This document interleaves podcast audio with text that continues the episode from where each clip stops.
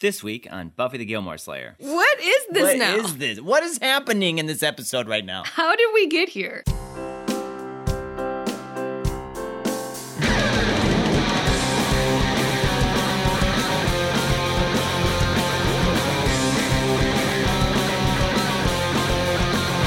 Buffy the Gilmore Slayer. Hello and welcome to Buffy the Gilmore Slayer. I'm Brian Morris. I'm Stacey Kulo We're comedians. and a couple, And I've never seen Gilmore Girls. which is a show that I love, but I've never seen Buffy the Vampire Slayer, one of Brian's favorite shows. So we're watching both shows together, all seven seasons, comparing them as we go. And this week we watched season 3, episode 4 of both shows, starting with Gilmore Girls, one's got class and the other one dies. As well as Buffy the Vampire Slayer, Beauty and the Beasts. There was a theme this week, Brian. Yes. It was the name Debbie.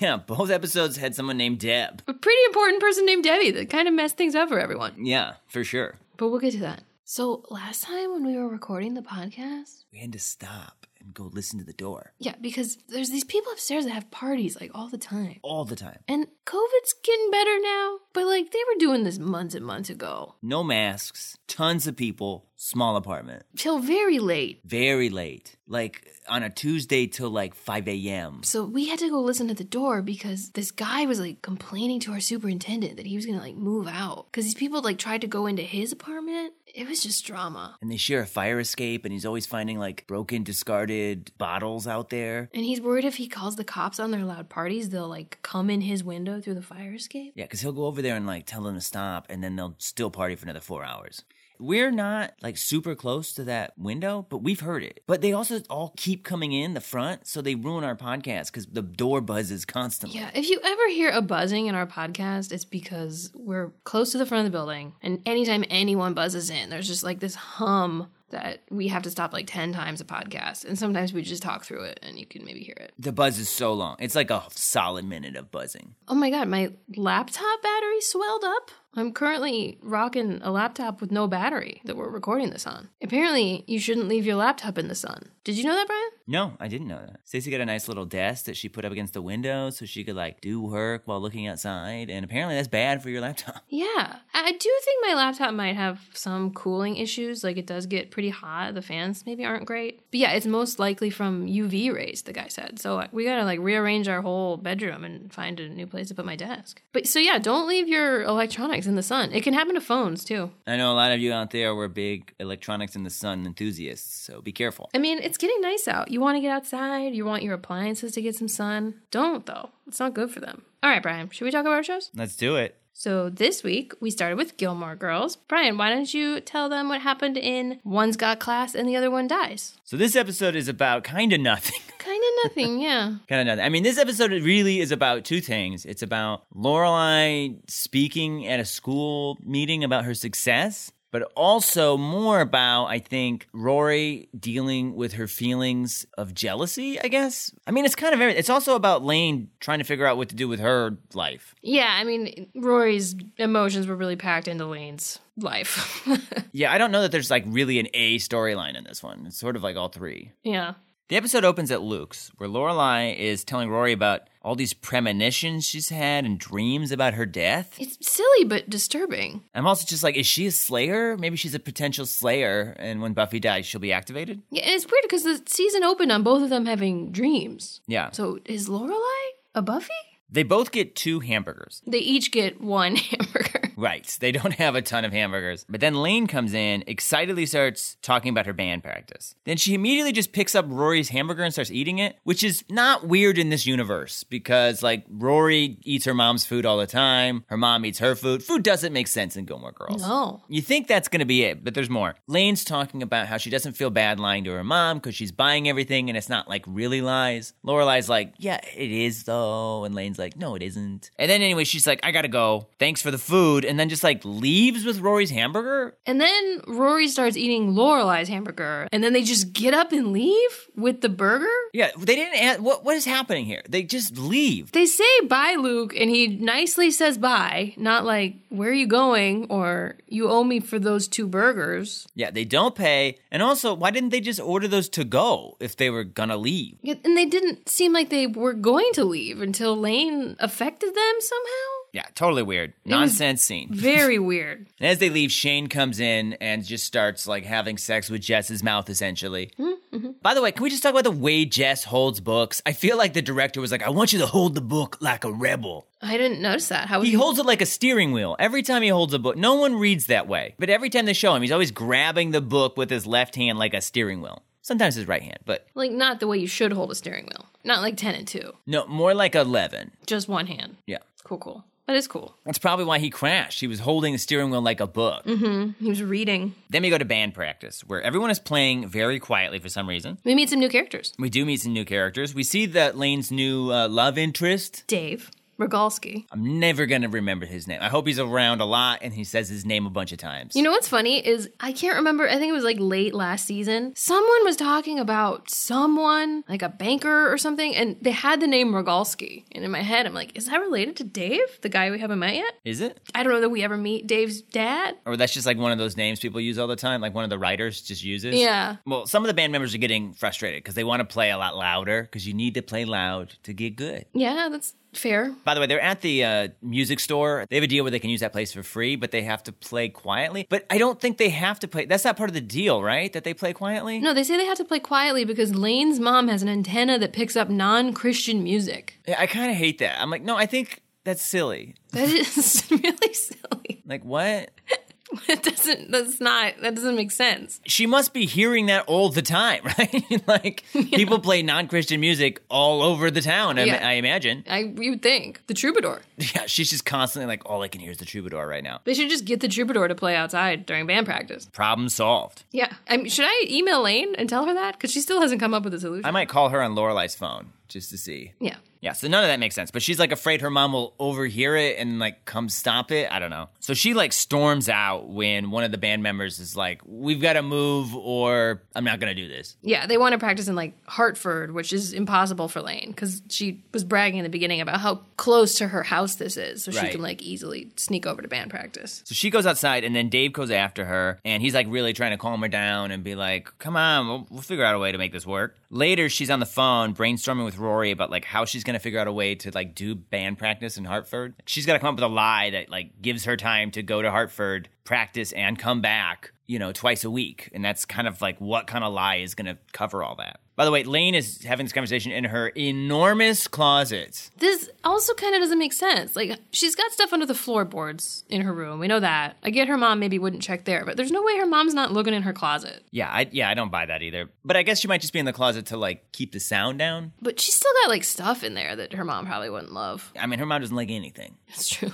But it's so big. It's like as deep as our living room. Yeah. It's twice as deep as a normal closet for sure. But Rory's essentially like, you know, you're not going to figure out a lie for this. Your mom's going to find out. You might as well just tell her the truth and give her an ultimatum that this has to happen. Or and, just have the troubadour play outside. and Lane's like, okay, I'll I'll try. Really, it's just like Lane, just keep practicing where you are. Your mom's not going to find out. I honestly feel like that's legit, like bad writing. I like the show a lot. I think a, ri- a lot of the writing's really good, but like none of this situation makes any sense. Yeah, the whole antenna thing is stupid. Yeah. Then Rory gets a phone call from Debbie Fincher. It's a character we've never met before. For a minute, I'm like, should I know who Debbie is? You said her No. whole name. So Debbie is a, a mother of one of Rory's like friends slash acquaintances from school. Her old school. Lorelai does not remember her at all. But Lorelai's like, all those moms are the same. And we will find out later that that is true. They are all the same. Sh- She seems nice. She's talking to Lorelai and she's like, Lorelai, we always thought you were so funny, and so cool. We would love to have you come and do a talk about your success as a businesswoman at the end. She keeps going on about how she always thought Lorelai was so fun, and she remembers all these specific instances with Lorelai that Lorelai does not remember at all, which is kind of funny. Lorelai is excited to be asked, and she calls her Deb, and that was funny because Deb's like, "Oh my gosh, you rat! You know I hate being called Deb." That's all very important. Uh, it's also kind of funny. She just like asks her about her daughter, knowing that she'll just go on and on about her daughter, so she covers up the phone so she can talk to Rory for a little bit. Yeah. that was all funny. And she's like honored to be asked, but I think she still like wants to check with Rory if she should do it for some reason. Right. Debbie is like, oh, we're trying to get somebody else. We're considering Luke, but don't think he'll do it, which definitely he would not. But Lorelai's like, oh, I can convince him to do it because Lorelai can convince Luke to do anything, apparently. Mm-hmm. Then at the end, Lorelai's preparing her speech. We get this weird music that means like Lorelai's thinking, I guess. She's doing, she does this weird like chicken thing with her head. I don't know how to describe it, but like every time we hear that music, she does the same like head movements. This is something that you notice more than me. I'm right though. I know the music you're talking about. I I'm don't gonna know. make a compilation. okay. and Michelle is making fun of the fact that she's considered successful in this tiny town. I want to be like, what about you, Michelle? Like you you work here. Like you work under her. I know. That's why sometimes I'm like, does Michelle live here? I feel like he hates it here. Yeah, I don't understand Michelle's deal at all. Luke calls her and is like, "Hey, I know we had some previous conversation that we we never saw, No, you and I did not. where I agreed to do this thing, but I do not want to come. I'm backing out." He only agreed because she like did a baby voice at him in public or something. Yeah, uh, which is so fucking weird. It, it is weird. They probably had that scene and it was weird, so they got it. yeah, but Luke's like, "I'm not doing it," and she's like, "Okay, well, I'll see you tomorrow at 4, and then hangs up. So he does not agree to this. He does not agree. In fact, he's like, "I'm not going to do it." She's like, "Yes, you are." Hangs up. Then we have a scene where Lane is trying to muster up the courage to talk to her mother. So Lane like comes in the kitchen like I'm going to talk to my mom and Miss Kim's like sit down. I've got something fun for you to do. It's all these applications to like obscure esoteric hyper-Christian girl schools. Yeah, she said she specifically weeded out the ones where they let the boys and girls sit together in the cafeteria. Yeah. God forbid. so Lane does not tell her mom. No. They fill out college applications. Her mom loves it. I hate Lane's mom. I really don't like She her. is kind of funny sometimes, but yeah, she doesn't have a lot of redeeming qualities thus far. No. She's like if Emily had even less tact. I want more of her and Emily. That was so fun when they met. Yeah. I love that they liked each other. so later, Lane rants to Rory about this and is like, I'm going to have to do something drastic that my mother can't ignore. So the two of them go to like a beauty supply store. They're going to get some dye to dye her hair, hence the title. I did this. I rebelled by dyeing my hair when I was a kid. You told me your mom dyed it for you. N- No, I didn't. You said your mom used to frost your tips. I did, but that's not when I rebelled. Oh. I just imagine you being like, fine, mom, you're going to dye my hair. You're going to bleach my hair, Mom. I'm rebelling. You dyed it a different time. I dyed it black. I know this hair. Yeah. Can I post it on social media? Sure. You dyed it right before you got your seeing your pictures taken. Is that true? Yes, my mother is very upset about that. It's very funny. Are you embarrassed by them, or wh- how do you feel when you look at those photos? I'm not embarrassed by them. It's just like girls are always like, I want a guy who's tall, dark, and handsome. And it's like, well, I am handsome, but I'm not tall. I can get two out of three, you know? I I, could be dark. could be dark and handsome. Did it work on the ladies? Dude, oh my God. You have no idea. It, it didn't. You had a girlfriend, right? I did have a girlfriend at the time. Was she the one that wanted this? No, I, I think I wanted this. Did she like it? She did like it. She also kind of looks like Lorelai. Oh yeah, Yeah, unrelated or kind of related. it's pretty related. But your mom was mad. My yes, my mom was mad, and she sent me to a hyper Christian all girls school, and it was pretty cool. The Yeah, it stuff they sounds- let us do during cafeteria time. She didn't really think about that punishment very hard. No, she didn't. I like that story. So Rory and Lane are at this beauty supply store, and they notice, or Rory notices, that the woman behind the counter is Shane. Shane This- seems nice enough, yeah, actually. I don't know that she has any bad qualities other than liking Jess right. for the Jess that presents to her. What a weird sentence that was. Well, I just mean I don't think Jess is the same to her as he is to Rory, oh, I agree. which he basically says in this episode. But this is a little awkward for Rory. You can just tell she is sort of nonplussed, doesn't know what to do or say. Then Lorelai arrives at Luke's. Lorelai is dressed in like a business suit, and Luke is just, you know, wearing his regular I'm working at the diner stuff. Plus an apron. He's never wearing an apron. And she's upset. She's like, We gotta go. It's four. He's like, Oh yeah, I know. And she's like, we, We're supposed to be there already. He's like, Oh yeah, I know. And he takes his apron off. He thinks he's like dressed to go, and she's like, No, you've gotta wear something nicer than this. Let's go upstairs.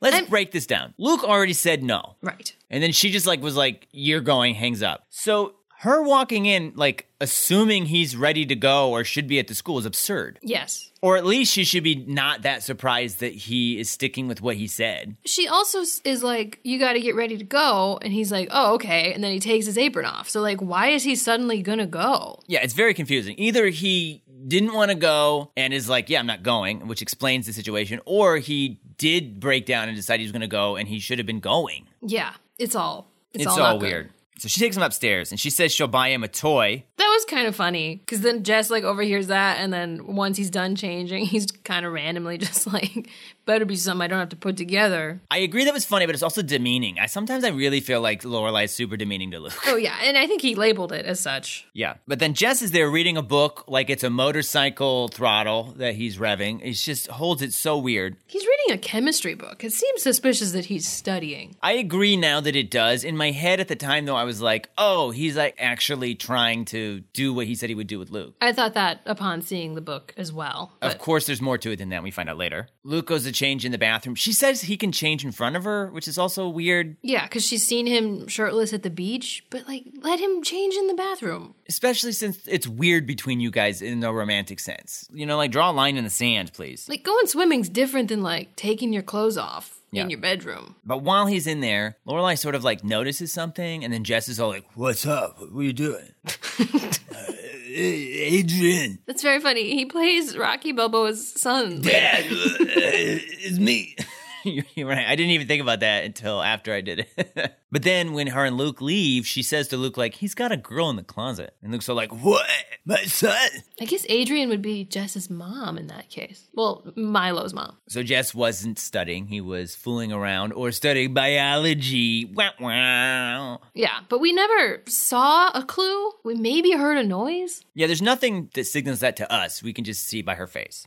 But the show then later confirms that it was Shane, which also doesn't really make sense because of time. Yeah, this whole episode, just like nothing makes sense because then we are at Lane's house. I assume this is the same day they bought the hair dye. It has to be. Well, Rory's in different clothes, but she did just get done with w- school. Yeah, and it- it's this is happening at the same time that Lorelai and Luke are at school, so it must be like 4 p.m., which would make sense that it's after Rory's school, and she would go home and get out of her school clothes to dye hair. But, but, but, but, but, let's just take a couple steps back. So we assume this is the same day they bought the product, which had to be after Rory got done with school. Yes, and Rory, it takes her like half hour to get home from school, so it's let's say it's 3:30 when they buy the product. And then at four, because that's when Lorelai arrives at the diner, she says what time it is. Jess has the girl, his girlfriend Shane, who sh- just sold the product to Rory in the closet. So she must have left the store where she was the only person working that we saw, At 3:30, which is a weird shift change time, especially since she probably also just got done with school. Right. And then like hustled over to Luke's to start making out with Jess upstairs. But then she goes back to work. We see her there again later the same day. Yeah, so none of this makes sense. like what? She just closed down the store, maybe? Yeah, I mean, is it possible? Yes. I think the writers just weren't paying attention. Yeah. So we're at Lane's house. We're bleaching Lane's hair because you got to bleach it before you put a color on. Otherwise, the color is not going to pop. So the bleach is like overpowering. Like the scent is like too much for them. And Lane's like, good. I want my mom to smell this when she comes in to like know something's happened. But the pain starts getting like overwhelming for her. Does it hurt? Probably. I've never dyed my hair, honestly. But yeah, I doubt they would make it up. I didn't have to bleach my hair before I dyed it because it's already kind of light. When you were dyeing it black, Right. where Lane's hair is black and she's dyeing it like bright purple. It's also possible Rory doesn't super know what she's doing. But Rory is like, you should drink some soda water. Something about the bubbles helps, which Yeah, 7 Up. Is that true? Yeah, Seven Up. And she's like, "All we have is salad water, whatever that is." It was kind of funny. Yeah. So Lane decides to just like run around the block instead, which is like, would no one point that out to her mother? she was, I guess, at this point, she's like, "Whatever." I hope my mom finds out about this. Yeah. What's funny about that though is that Lorelai sees that later. Yeah. Which also wasn't clear. Lorelai like has a moment where she's looking out of the school. I didn't really know what she was looking at. We had to rewind it. But when she comes back, she feels better. It's all bleach. Salad water is working. And when Rory starts putting the purple on, she starts like pressing Lane about Dave. She's like, "Oh, this seems like uh, this looks like a love interest for you." Lane is like, "No, no, no. Yes, totally. He's perfect. I want the kind of love you and Dean have. The love I have right now is just so one-sided. You know, I want both people to love each other equally." And you can just see Rory's face, like, "Ah, well, you know, um, ah." that's not how it is between me and Dean. Yeah, she just keeps trying to bring it back to her hair. Yeah, she's like, oh, but it looks so good. Obviously, it's weird for Rory because she loves. Let's, I mean, she loves Jess. She just does, and she doesn't love Dean, and that sucks. But she's got to. She should end it with Dean. I mean, that's what should happen. So, cut to the hair is done. It's very purple. They think it looks awesome. They, It does look good. they take a photo of it. I do think it looks good too. But then they hear her mom come home, and then Lane just like flips like a switch. Like, okay, made a mistake. Can't do this. Please turn my hair back. And she tells Rory she's got to go out the window to go get some black hair dye because her mom can't see her because she knows something's up. Rory's annoyed and rightly so. Yeah, I would be too. Lane's freaking out this whole episode. She's eating her sandwiches. She's just bossing Rory around. But Rory's like an amazing friend. So she's like, cool, cool. She goes out the window and she goes back to the shop. When she walks in, Shane's still there. Whatever. I don't know how that makes sense. She's returned there? Yeah, she was on break, I guess, to go make out with Jess. She took a break an hour after starting work. Maybe half hour? I don't know when school ends. Maybe Shane's not in school. She seems dumb. It could be. She could be out of school. So she uh, is on the phone with Jess, who she was just making out with, and she comments about how he's like always mean to her. She says she left something at his place, like her virginity, maybe. Mm-hmm. yeah. But she's like, look, you're not looking. I can tell you're watching TV, which, by the way, you can do both. You can look for virginity and watch TV. Uh, yeah, that's how I found mine. What? It was under the table, and I had an episode of Buffy on. None of that makes sense, but neither does this episode. So. She's trying to decide if bloaty's a word. yeah, which is bloaty a word you want to say to your boyfriend? What was the context? I can't remember what. She was saying something about feeling bloated, which is like, are you pregnant? Is that what you're saying to Jess? Maybe. Just doesn't care No. if she's bloaty or if she's pregnant. But he tells her it's not a word. She's like, yeah, it is. Well, Rory is mad because why not? She hates this woman. She just walks up and is like super rude to her, essentially because she had to wait one second while she was on the phone. She was on a personal call during work when Rory was trying to pay. And she left the shop for like half hour to go make out with Rory's love interest. So I get all that. Rory doesn't know they just made out though. But if she had to wait like a minute, even maybe she could be mad. But she waits like thirty seconds. She waits like one doorbell buzzer. but Rory just like goes off on her, just like you're a bad employee, you suck, bloaty's not a word, and she storms off with a hair dye. she pays for it. She does pay for it, which is weird to see how Gilmore pay for something. When they arrive at the school, Lorelai and Luke are walking, and Lorelai sees something. She's very observant in this episode, apparently. And that's when she sees Lane like running with the dye in her hair or the bleach in her hair. Debbie starts talking to her and trying to get her to remember this really funny thing she said at like a book fair one time. Debbie's like, "Sure, you remember," and she starts to say it, and Lorelai starts to say it back, like it's like an improv exercise. Yeah, like like, it's- say it at the same time. Lorelai's just like trying to follow her lead. Oh, I thought in this scene that like Debbie was like kind of a nice person. I feel like Debbie was being set up to be a nice person. Yeah, yeah. I mean, they're not really making her out to be a villain, and I wouldn't say Lorelai's like hating her, but Lorelai definitely is just like whatever with this woman. I would say Debbie's being more, and it's weird because it changes. Yes, But I really feel like Debbie is being set up to be like very nice. Like she's sort of like idolizing Lorelai, which is like, is that a shitty thing to do? I think that's cool. She likes the main character, guys. So Luke and Lorelai are kind of waiting for the meeting to start or the speech or whatever, and Lorelai sees a photoshopped photo of Butch. And when I say photoshopped, I don't think it's supposed to be photoshopped. it Just looked bad. clearly is photoshopped. Maybe it was like his actual teen head on a different athlete's body. Butch, by the way, is Luke because that's not clear. Yeah, that was like his nickname, I guess, in high school. Luke is just like annoyed to be back here. He hated school. He's also annoyed that that picture is up because Lorelai just starts giving her a hard time about it. Keep calling him Butch. I'm confused here. Like, this is at four, but they also say this is for a class. So, like, school is done. Shane and Jess are home, sex had, but there's a whole classroom full of students that go to that school. So, like, this is like a after school class. I, I wouldn't call it a class, it's like a special presentation. But they go in there, and Lorelai walks up front. She's got like a bunch of cue cards, which she like has to reference for every sentence she says. Yeah, it doesn't seem like a good public speaker. But then she starts getting questions from the students, and all the questions are like, So you got preggers? What happened? And then she's like, Yeah, and I had Rory, and it was great. And they're like, So we should get pregnant? And she's like, No, I'm not saying you should get pregnant. Okay, but if you hadn't gotten pregnant, you wouldn't have Rory, so Rory's bad? It's just like all these crazy questions. Yeah, I'm like, would they care? Occasionally there's like a weird 16 year old that is like convinced they want to have a baby, but I feel like for the most part, we're not idolizing that. Yeah, it's really weird. But she sens- essentially says that, like, no, it wasn't bad that she got pregnant. I do feel like she sort of says, like, you know, maybe it's not a great idea to get pregnant for everybody, but it, you know, it worked out for me. Yeah, I mean, she's not going to like say that her child was a mistake. Yeah.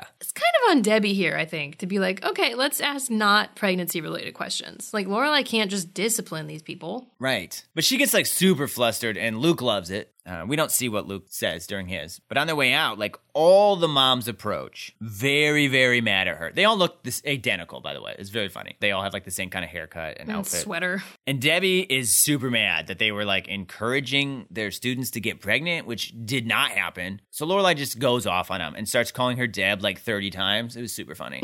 I like that. And I could see why she doesn't like to be called Deb since her name is clearly Karen. Hmm. I feel feel like maybe Debbie was the Karen of the early 2000s. Maybe. Luke kind of just like pieces out. He's like, yeah, I'm not part of this. just leaves her to fight these Debras. But when he goes home, he goes upstairs to the apartment and just starts like checking the closet nonchalant while asking Jess about his day. He starts telling Jazz about what he did at the presentation. I was like, you don't tell Jazz about your day every day. this is like, it's also funny because Jess is like, what's going on outside with Lorelai? And Luke's like, "Ah, I don't know, some crazy thing. it's just women or I don't know. women, right? I don't know, but you should treat them right. yeah. I don't like this scene for one reason. So Jess like calls Luke out, like, "What are you doing?" And Luke says, "Like, well, I'm just seeing if there's any girls in the closet because Lorelai said you had a girl in the closet." Why does Luke need to throw Lorelai under the bus? Like he could have just said, you know, I thought I saw a girl in the closet. He already knows there's bad blood between Lorelai and Jess. So why be like, you got tattled on by Lorelai? Yeah, I guess I didn't really think about that, but it's true. Why why make the relationship worse? You're confronting him either way. So why not just say you're the one that thought you saw it? I think maybe in Luke's mind, Jess and Rory aren't an option anymore. So maybe he doesn't care how Lorelai and Jess get along. I suppose. But then it's just like, you know, you can't just shove a girl in the closet, you know, unless she's Lane. That's where she lives. um, and then Jess is like, she went in there on her own. And Luke's like, we, we gotta have a talk. You know, he's talking about respecting women. And Jess is like, he doesn't care about this woman. Luke's like, what? And she's like, "I- I- she doesn't care about me either. The girls I do like don't care about me. And I'm not gonna wait around hoping they change their mind and notice me like you. And, you know, Luke's like, what, what, you, what are you talking about? What, huh? And he's like, you fixed any neighbors' porches lately? Huh? Gone on a picnic? Done a stupid speech? At least I've got some self esteem. I totally agree with Jess on all this. Yeah. I just feel like Luke's been like Lorelai's lapdog in like every episode to an extent that's like really kind of absurd. Yeah, I mean, this was like a great, I think, writing choice, uh, using Jess as a device to point this out to Luke. Totally. I- I mean, there has been episodes, and I point this out, where Luke has been very demanding and needy of Lorelai, and she has reciprocated. That, that's happened, like the one with his uncle's funeral. Mm-hmm. But like ninety five percent of the time, it's Lorelai demanding that Luke help her with this completely obnoxious, unreasonable task that he doesn't want to do, and he'll do it for her. He's such a simp. He's such a simp. I just learned simp. Someone was saying it, and I was like, I gotta look up simp. Now I feel like an old man. But now it's your favorite word. You said Yeah, I it a say bunch. simp all the time. I'm calling everybody simp. One time I went to get some hair dye and someone was on the phone, called her a simp to her face. That was 20 years ago. Yeah, it was. I was ahead of my time. But Luke's like defensive. He's like, you don't know what you're talking about. And then just like just leaves. This is like the best part of the episode, I thought. Yeah, this is like the only good part of the episode. Jess made some good points. Like, really, really hit Luke hard, I think. He knows he's right, probably, Yeah. but like doesn't want to take that from a child who he was just lecturing about how to treat a woman and handle relationship stuff. Right. But I also feel a little bad for Jess here because he is clearly hurt that he can't be with Rory, I think. Yeah, I get that. They're doing a good job in the show, like making us like understand Jess's point of view. But like I don't know. He also says that Shane doesn't treat him well, but I don't know that we have evidence of that. I think she actually is into him. So at the end of the episode, we see Lane again. Her hair's black, so you know we successfully hid it from her mother. And Lorelai comes across her and is like, "Oh, is your hair darker?" So they're freaking out. But we haven't solved Lane's problem. She still needs to figure out a way to do band practice. And then, weirdly, this seems sort of tacked on, but I think it has a point. Lorelai's like, "Hey, let's go get food somewhere else tonight. Let's go to Al's Pancake World for some Jamaican." I think she wants to go there because she wants to avoid Luke because Luke will like harass her or like rib her too much for like what happened at the school. Yeah, it's not really clear. I don't think they're fighting. No, I don't think they're fighting. It just, yeah, it ends kind of weird. Like, she just sort of is in the middle of that fight with the Debbies. Yeah. And then she tells Rory a little bit about her day. Like, I don't know. That drama was all weird. So, Stace, do you think this is a good episode? No, I don't. That Luke moment with Jess was great. Jess being like, hey, man, I'm a mirror. Look at yourself. I mean, the episode wasn't even building up to that, but that was like a really good moment, I thought, and probably a turning point for Luke. I imagine it's going to have an effect on Luke. But yeah, the Lane stuff was just like unresolved. You know what I mean? Like nothing happened in this episode. Yeah, all the stuff that did happen with Lane got undone. Right. She literally undid the thing she was going to do. She didn't tell her mom. She's in the same exact place she was when she started. That was like sitcom writing. Yeah. That's how sitcoms work. The characters never change or grow. And also with Lorelai, nothing really happened. Like all of that Deb drama doesn't have an impact on Lorelai's story at all. What? That doesn't come back? Like I think Lorelai was already aware of the fact that she got pregnant at 16 and it's maybe not ideal, but she's happy with her daughter. Like that doesn't really reinforce anything that we're dealing with in this season or anything. Right. Literally the only thing that mattered in this episode was that Jess moment with Luke. Even Rory confronting Shane doesn't really matter. We know she doesn't like her. That doesn't change anything for Shane. I don't even know that Shane knows who Rory is to Jess. Yeah. I mean, yeah, there was funny parts. Love the Luke and Jess moment, but nothing no, it wasn't a good episode. This episode honestly is a bit of a mess. Like the Jess Luke thing was good, but it's all over the place otherwise. The timelines don't make sense. A lot of the interactions I don't feel like make sense. It's all over the place. And there are some funny parts. There are in every Gilmore Girls, but I don't know that it was like an especially funny episode either, really. I expect more from you, Gilmore, but we all have these episodes. Yeah, Brian and I have episodes like this all the time. Okay, and now for a segment we like to call Meanwhile, on Char. Charmed was another popular WB show airing around the same time that neither of us have seen, but we're discussing it anyway. based only on its IMDb summaries. Brian, what happened on Charmed? Meanwhile, on Charmed Season 3, Episode 4, All Halliwell's Eve, the sisters are sent back in time on Halloween to save a baby from being born into the clutches of evil. Meanwhile, Leo and Daryl are left to keep the Grimlocks at bay until the sisters return. Okay, how many episodes are they sent through time? They do go through time pretty often, yeah. They're doing a lot of time travel in this magic show. Do you think this baby is someone that we know? Uh, yeah, it's the baby Jesus Christ. Oh my gosh. So let me just get this straight. I say it's about baby Jesus, and your reaction is, oh my gosh? Sorry. Oh my god. Uh, do you think Al Pacino had something to do with this? Their neighbor? Yeah. Yeah, probably. They just had a big spat with him recently. well, I mean, would he send them back to do a good thing? No, but I bet he was the one in the past who they were trying to save the baby from. Right. I bet him and his wife are gonna have a baby, and you know he's he's a demon. right, right. So their other neighbor on the other side, who is played by Tom Hanks, Oh, wow. They got Tom Hanks for the show. yeah, he's just like he plays like pretty close to himself. Oh, okay. He's not a magical person, but he's aware of magical people, and he arranged them to be sent back in time. Well, uh, he's like brokering time travel with a different magical time travel being? yeah, Okay. that maybe the demon Tempest, the time traveling demon Tempest. Uh-huh. Who's this huge Hanks fan? Yeah, it's actually It's but- actually Tom Hanks. That's actually Tom Hanks. Al Pacino is playing a character. Right. But Tom Hanks. Well, Tom Hanks is playing Tom Hanks. yeah, Tom Hanks As Tom Hanks. gets the time traveling demon Tempest Right. to send the sisters back in time Right. Mm-hmm. to prevent the other neighbor, Al Pacino, who's Right. playing a demon, Right. from having a child. Because that child would just be. Whoa, whoa, whoa. John whoa, whoa, Connor. Whoa, hold on, hold on, hold What? on. What? They're sending him back to stop him from having a child? No, they don't stop it from being born. They instead set up the woman that Al Pacino was about to have sex with Mm-hmm. with Tom Hanks. Mm. So the baby gets born good. Okay, hold on, hold on, hold on. Now it seems like Tom Hanks is like, man, I really wanted to bang this woman Yeah, it's not. in the past. Tom Hanks is also flawed.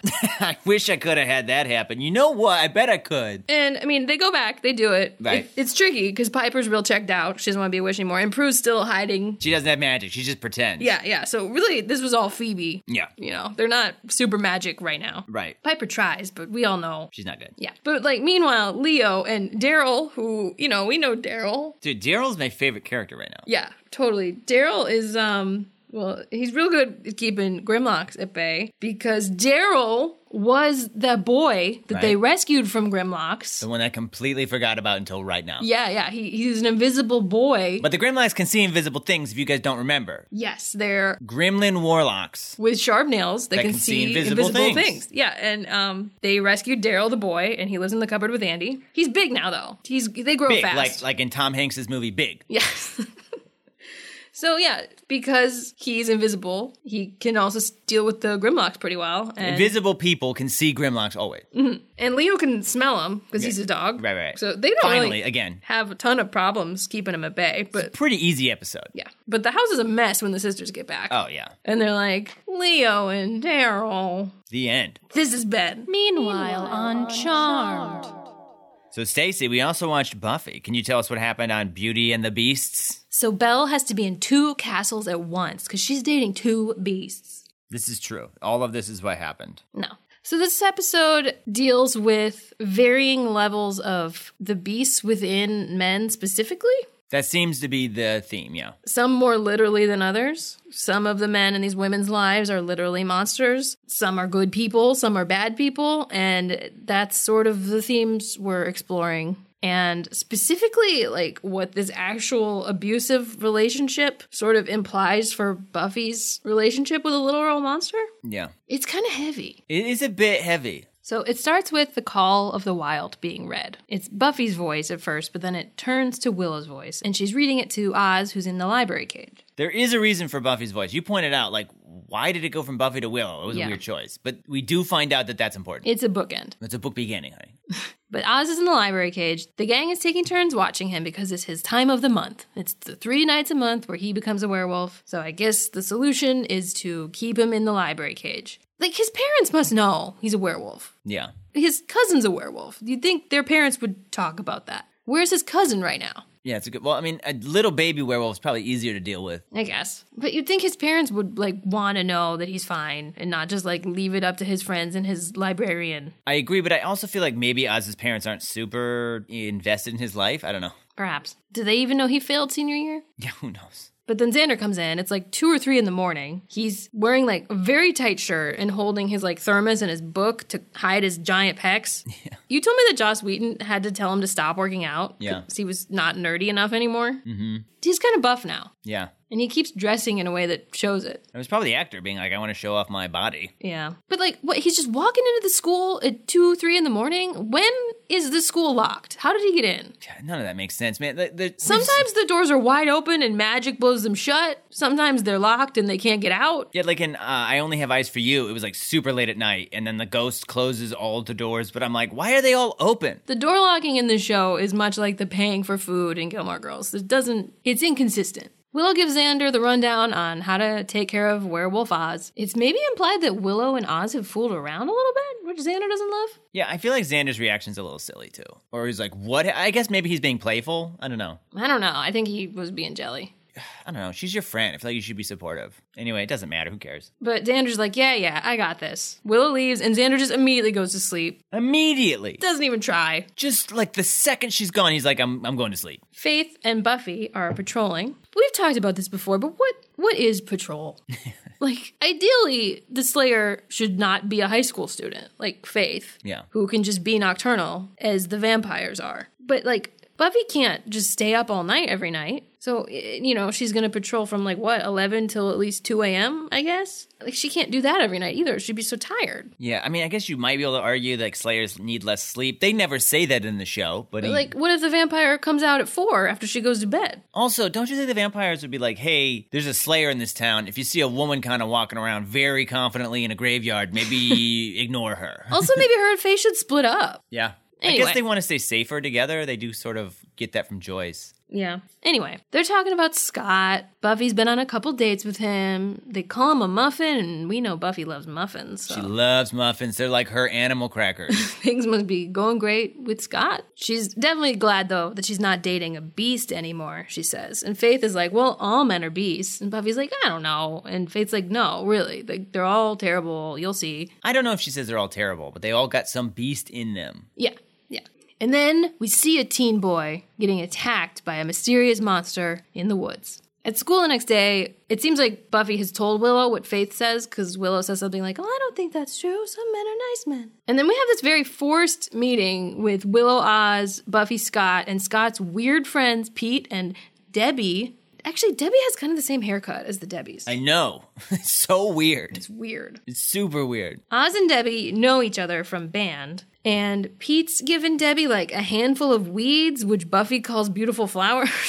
They're just like dandelions, pretty much. But Buffy tells everybody that she's got to go see Mr. Platt, the school psychiatrist. And then Debbie's like, oh yeah, I have to go see him too because I'm flunking bio, but oh my god, I hate him so much. He's the worst. All very boring info, but I guess this was all necessary setup. Yeah. I think it's also trying to make it feel like we're not going to like Mr. Platt. Yeah, maybe. But it just makes me not like Debbie and Pete. Right. Giles is freaking out because news of the dead student from the woods has spread, and turns out he was terribly mauled, and it seems likely that it was Oz. So they're like trying to figure out how Oz could have gotten out, and turns out this window in Oz's cage is just open. Why is there a window in there? Well, first off, it's Willow and Giles' fault that that window was open. Like, you Yeah. think that would have been closed immediately. Also, maybe like Oz would have noticed the window was open inside. Yeah. But all that being said, 100% Xander's fault that he fell asleep. That's so dumb. That's Yeah. so dumb. And Xander reveals that he was asleep. And he's like, Yeah, Oz was here though when I. And Giles is just like, When you woke up?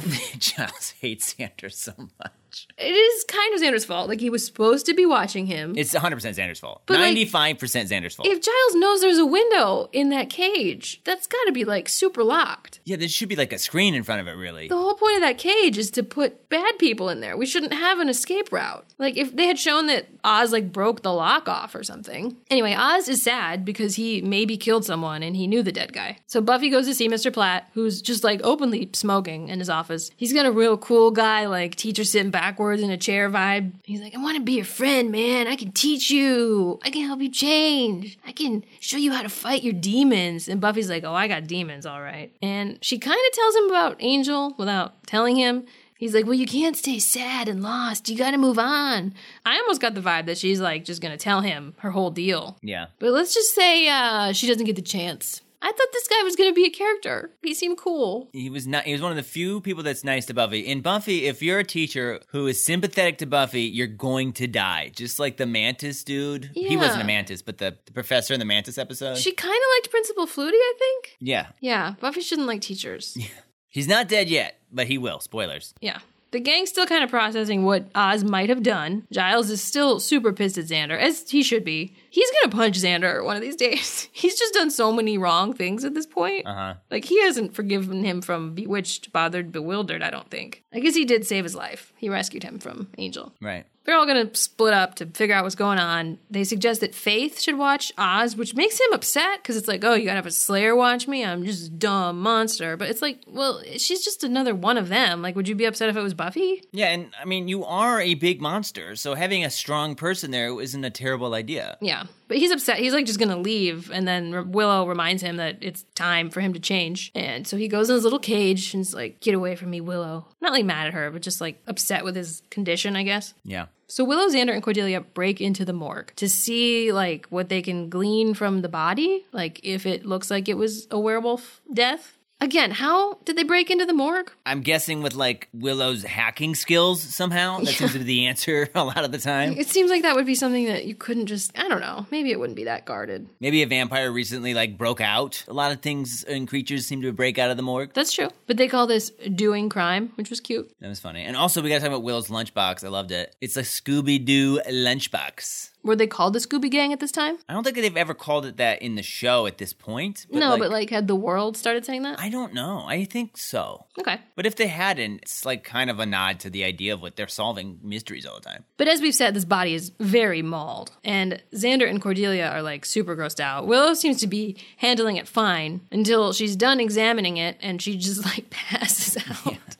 But it's inconclusive. They can't tell what killed the body. Buffy has gone looking in the woods to see if, I guess, she can find what did the mauling. And she finds something else. It's Angel. And he seems, um, uh, like rabid. Yeah, animalistic. Yeah, it's neither version of Angel that we've known. And he like attacks her, like he wants to kill her, not in like a vampire way, like I want to knock you down and eat you way, but not like a vampire bite you way, just like eat for lunch, But not like in a vampire way. But like, like a wolf way, yeah, yeah, yeah, yeah. not like a werewolf way. No, guys, we got to get this clear. like in a Jeffrey Dahmer way. yes, but she doesn't let him. She knocks him down, chains him up at Spike's house, and he's not even like speaking. He's just like grunting like a total animal. And she finds this like weird outline on the ground where his body reappeared. And meanwhile, Faith is watching Oz, rocking out to some tunes on her Walkman. She's like dancing. You can't just like wiggle a portable CD player. CD skips, That's true. I didn't think about that. flailing around with it. God, you remember that? Remember when CD players used to skip? Yeah, you had to sit perfectly still and listen to your music. I just remember like, oh, I got my CD player for this car trip. Too bad, doesn't work. Yeah, like a, a solid bump in the car trip would jostle the CD player. Yeah. Anyway, Buffy comes into the library, comes up behind her, and Faith gets scared and just like smacks Buffy. She punches her right in the jaw. She says she's there to relieve Faith of her duties, but she's actually there to use the library What?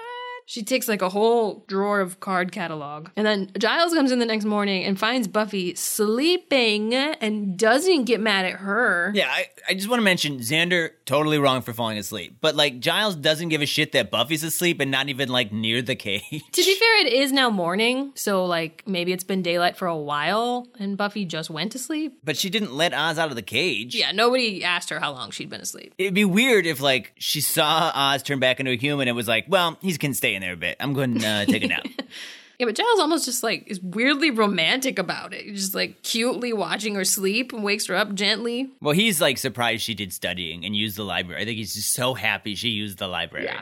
He's caught her reading about Akathala and demon dimensions. So then she tells him about Angel, but she says that it was a vivid dream. And then he explains basically what we learned about demon dimensions in the first episode of this season that like time moves differently there. And if someone were to escape after their time there, they'd basically be a monster after enduring hundreds of years of torture. And he says it would take someone with extraordinary will and character to retain any semblance of self. And some types of monsters want to be redeemed, and some are void of humanity and can't understand reason or love.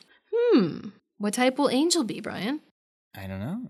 And then Willow walks in with donuts. She's all weird from not sleeping. And then Buffy like pressures Willow about what they found at the morgue because she suspects now that the thing that killed the guy in the woods might be Angel, Right. which she's not saying. But I think Giles suspects because he sees that Buffy's like being weird. And I, I don't know. I just feel like he thinks there might be more than what she's saying Yeah. because they like have a close up of his face. So then at lunch, Buffy's made herself a plate full of all kinds of jello. What the hell? It's all for what school has that many jellos? like three different types of jello. Well, we know most of our students have probably been mauled this week, so their jaws might not work. Let's go all jello. She sits with Scott and his weird friends. Everyone's shitting on Mr. Platt again. And Buffy's like, I like him, which is, as we've discussed, Death sentence. Scott's friends suck. Like, I guess he would have friends, so I'm thinking that's why they're there. But it turns out they're important. We just don't reveal that till like 75% of the way through the Yeah. episode. And Scott's such a sweetheart, but Buffy's all hung up on Angel again. So she's like, I gotta go deal with my emotions. This is so funny because Scott's probably like, God, this woman is crazy. This girl is so high maintenance, but also she's beautiful. Like, she's the most attractive woman in the town, Yeah. next to maybe Charisma Carpenter. who's played by Tom Hanks. so Buffy sneaks off to go visit Angel at Spike's house. And he kind of seems like he's going to be sweet, like he's calmed down, maybe he's in there. And she approaches him, but nah, he's he's still all animally. I think she should just fuck him. Like okay, what? that seemed to do something to him last time. I mean, it didn't do a good thing to him. Well, it'll do the opposite this time. okay, maybe don't put you in charge of spells. Uh, So she leaves. She's like, he's not horny. I gotta go. And the camera shows us his chains, which means those aren't lasting. to be fair to the show showing us that, like, doesn't look like that was a permanent solution. No. So she goes back to school for some emergency therapy about this.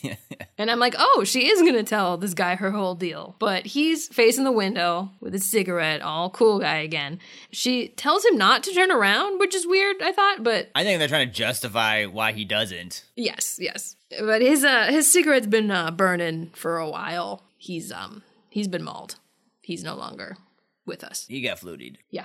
Meanwhile, Pete, now that we're almost done with the episode, we're going to figure out what his deal is. Yeah, I, we are so deep in this episode before we even start talking about what's going on. Pete has lured Debbie into one of the school's many large storage areas for a little fooling around before class. He's real mad at her because he suspects she's been drinking or dumping out his glowing green liquid that he keeps in this room. Debbie, This is so like women. but like what? What? Just dumping out their man's glowing green reanimator fluid. what is this What now? is this? What is happening in this episode right now? How did we get here? Very late reveal that this guy is a monster. Like I knew he sucked, but like Literally, this green stuff is turning him into a monster. But he's like, I don't even need the liquid anymore. Your stupid grating voice is enough, Debbie, to turn me into a monster. And then he does. He just like manifests himself into a monster. He does like a weird special effect from like 1995. Yeah, it's, like the mask. Yeah, exactly like that. It's but like- he doesn't change all that much. He just gets kind of veiny. Yeah. Like he doesn't get big or anything. But I guess he's very strong. It's like hyper steroids or something. Yeah, but apparently she's the reason he started this formula in the first place to be the man she wanted. What? Willow later explains it's to make him mas macho. Like, what is this juice? Is he like a? We ha- I guess we're supposed to think he's like a brilliant super alchemist too. Yeah, exactly. But I don't get that vibe from him at all. No, and the and the episode has done no legwork to like plant evidence or like foreshadow any of this. You're the reason I started the formulas. Is the formula the liquid?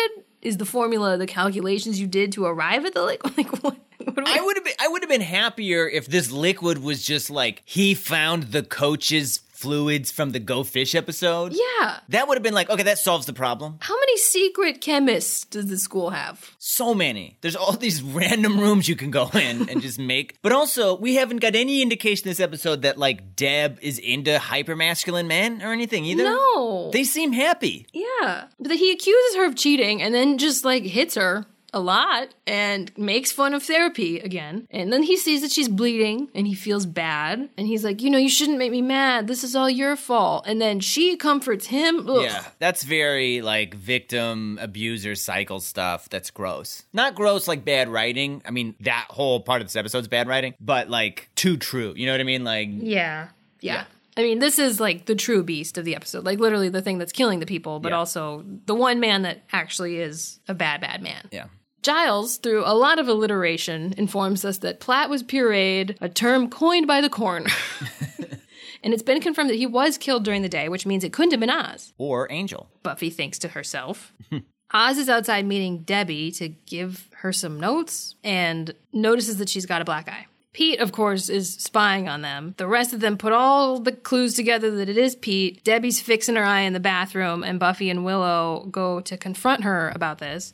And Buffy's like actually kind of mean about it, considering this woman's being abused, but I get it. Debbie's taking the blame for this, which frustrates Buffy. But it's like not so easy for Debbie to just turn him in, even though he's an asshole, because she loves him. But really, this is all kind of Buffy talking to herself about unconditionally loving a monster as well. Yeah, totally. So Oz is in his cage now, and Pete confronts him. And Oz is like, Well, things are about to get a little weird. You're going to see some things you probably wouldn't believe. And then Pete does his the mask thing, and Oz is like, Or you might. That was so funny. it's like, or you might. And it's kind of not going great for Oz until Moon Time. Werewolf Oz fares a little better, but I don't know. This guy, I think, was kind of beating even Werewolf. I think this guy is stronger than all of them. I think he's stronger than a werewolf. I think he's stronger than a slayer. yeah. He's very mas macho Muy mas macho. because he rips the door off. Of the cage. which the werewolf was not able to do. I just think the werewolf was able to like kind of hold his own a little bit more. I mean, way better than Oz could. Buffy and Willow give up on trying to convince Debbie. She's convinced that he loves her. Again, all a metaphor for Buffy. I can't give up on Angel. He loves me. He's in there. Giles and them all run to the library. Buffy tries to tranquilize Pete with the gun they have for Oz, but Debbie like pushes the gun out of the way, and sh- so Buffy shoots Giles. I love that. Do we even see him the rest of the episode? No, he just like passes out. Faith is trying to keep Oz under control, and they do manage to tranquilize him because Pete's like running off. Buffy fights him, but he like gets out the window. Again, gotta be locking down this school better at night. Debbie goes to like find comfort in Pete, but he's mad because he thinks she told Buffy everything, and he he kills her, right? Yeah. he kills her. Buffy like finds her and checks her pulse, and then Pete attacks her, punches Buffy a bunch, and is like, "You're all the same women, I guess." If you're dating a Debbie, I can understand how you think women are all the same. He's dated all the Debbies from Gilmore Girls. Buffy does have similar haircut, but yeah, you you think that he's stronger than Buffy? I do. I think that Buffy knows how to fight better than him, but I think the idea is that he's stronger than Buffy. Yeah. But also, like, what they they say he doesn't drink the liquid anymore. He just sort of like powers himself. What caused that transformation? I mean, none of this makes sense. Okay. So he's beating Buffy until Angel shows up. He broke out of his chains. I knew he'd break out, but I forgot. Like I didn't even think of the possibility that he would show up at this moment. It was I was shocked and happy. So he kills Pete. So do you think Angel is stronger than Pete? No, he just like gets the chain around his neck, and I just don't Okay. think the guy can get it off. I don't. I don't. No, he's definitely weaker than Pete. And Angel's got all those hundreds of years of torment adrenaline. Yeah. Also, Pete is pretty injured at this point Sure. because the werewolf hurt him pretty bad. I yeah, think. he was like bleeding when he went out the window. Yeah. And then Angel notices Buffy. Well, when Angel shows up, he sees Buffy, sees the guy. I think we're led to believe or feel that he's maybe going to attack Buffy, or Buffy feels like he's going to attack her, and then he attacks the guy instead. Oh, okay. But he kills Pete, and then it kind of seems like he's normal again. Like he turns off his vamp face and he walks over to Buffy. He's like, Buffy? And their music plays. And Buffy doesn't really seem to know what to think. Like she doesn't seem happy. She's just kind of looking around at these two dead lovers, thinking, like, yeah, that's me. But then he sort of does what Pete did, where he like needs comfort from Buffy, Yeah. and she starts crying and holding him. Now, I, I do want to say that this parallels aren't the same here. Like, I, I almost kind of didn't like this part because It's complicated. he's just spent literally hundreds of years in hell. So like needing comfort after that is understandable. Like, right. Whereas like when Pete did it, it was like, no, dude, you're you're not the victim, man.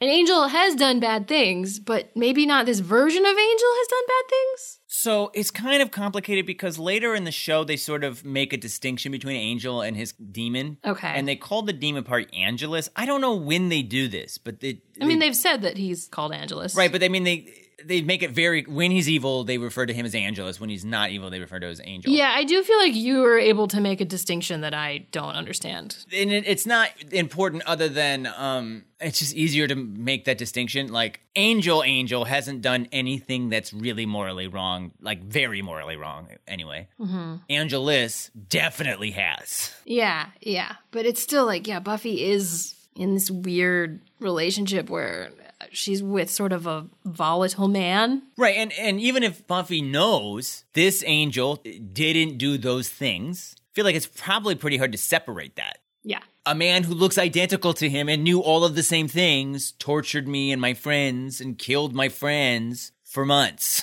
like Yeah, it's hard to like justify bringing him home to your mom for dinner after he, you know, drew a picture of her while she was sleeping. yeah So the kids are all talking the next day. Willow's like, "It's all over school. What happened with Pete and Debbie? like, no shit. Yeah, it's, it's all over school. The two people that died in the closet. People are talking about it. To be fair, I mean, there's a death a day in Sunnydale. So it's just Yeah, gotta- yeah. Were people not talking about Mr. Platt? I mean, They're talking about all the different rumors that are going around justifying what this was. And Cordelia's like, "Yeah, what happened? Where have I been? Where was she? She was at the morgue, and that was like it. Maybe Yeah. one other scene. she's in the next one a, a lot. I guess Xander kind of wasn't in it after a point either."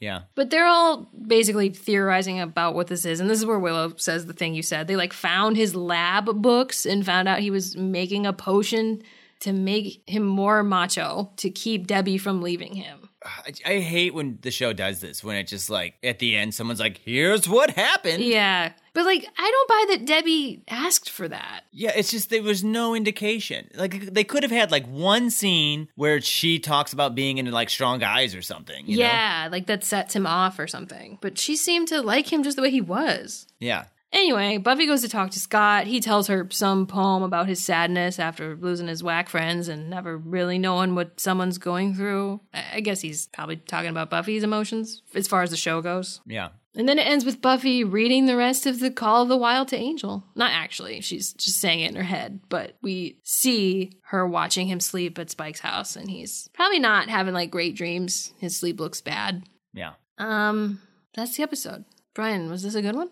Well, it's tough. I feel like this was a pretty good episode, but like n- the main plot of this episode was just so haphazardly thrown at us. Yeah. I do think a lot of it was good. The angel stuff was good. The Oz stuff was good. The Willow stuff was good. The Giles stuff was good. It's almost like Dead Man's Party. Yeah. Where like the actual thing of the week is what? But Exactly. this one's even worse because it was introduced so late and Yeah. it's so heavy. But it also goes with the theme of the episode. The episode needed like one more scene with Deb and Pete like earlier to like foreshadow some of this or give us the evidence we really needed. And maybe they did film it and they cut it. I don't know, but like, oh, it was just so late. It's on the cutting room floor with that scene of with Lorelai doing her baby voice.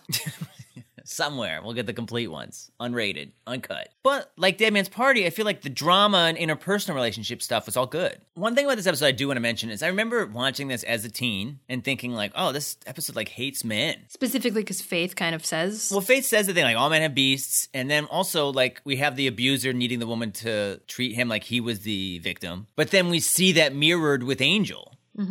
And I think it was just me being a dumb kid who was like feeling guilt for stuff. Not guilt for stuff I did, but like feeling bad. But like I think the sh- this episode does make clear that that's not necessarily true. Like Willow's like I don't think that's true. yeah. I don't really know much about Faith at this point, but that could just be like Faith's own shit. Right. And I think now I, that I can see that like yeah, Faith can have that opinion. Like maybe she's had bad experiences with men, but like what she actually says is all men have beasts is just like saying the theme of the episode. Yeah. Where she's maybe for her saying that all men are bad, but for us it's like no, just the men in this episode are all doing bad things in different ways. And some it's just things they can't control, like Oz doesn't want to be a bad guy, but he literally is a monster. Probably same with Angel. He didn't ask to be a vampire. Right. And this version of Angel maybe it seems good but can't control himself right now. Well, I mean, he's more bestial in the like literal sense, Yeah, right? yeah. Like anyway, it didn't bother me at all this time. I But mean, I even- do think it's some heavy stuff that they lay down. It's kind of sloppily handled. Where it's like if it's this heavy, maybe it shouldn't be this sloppy.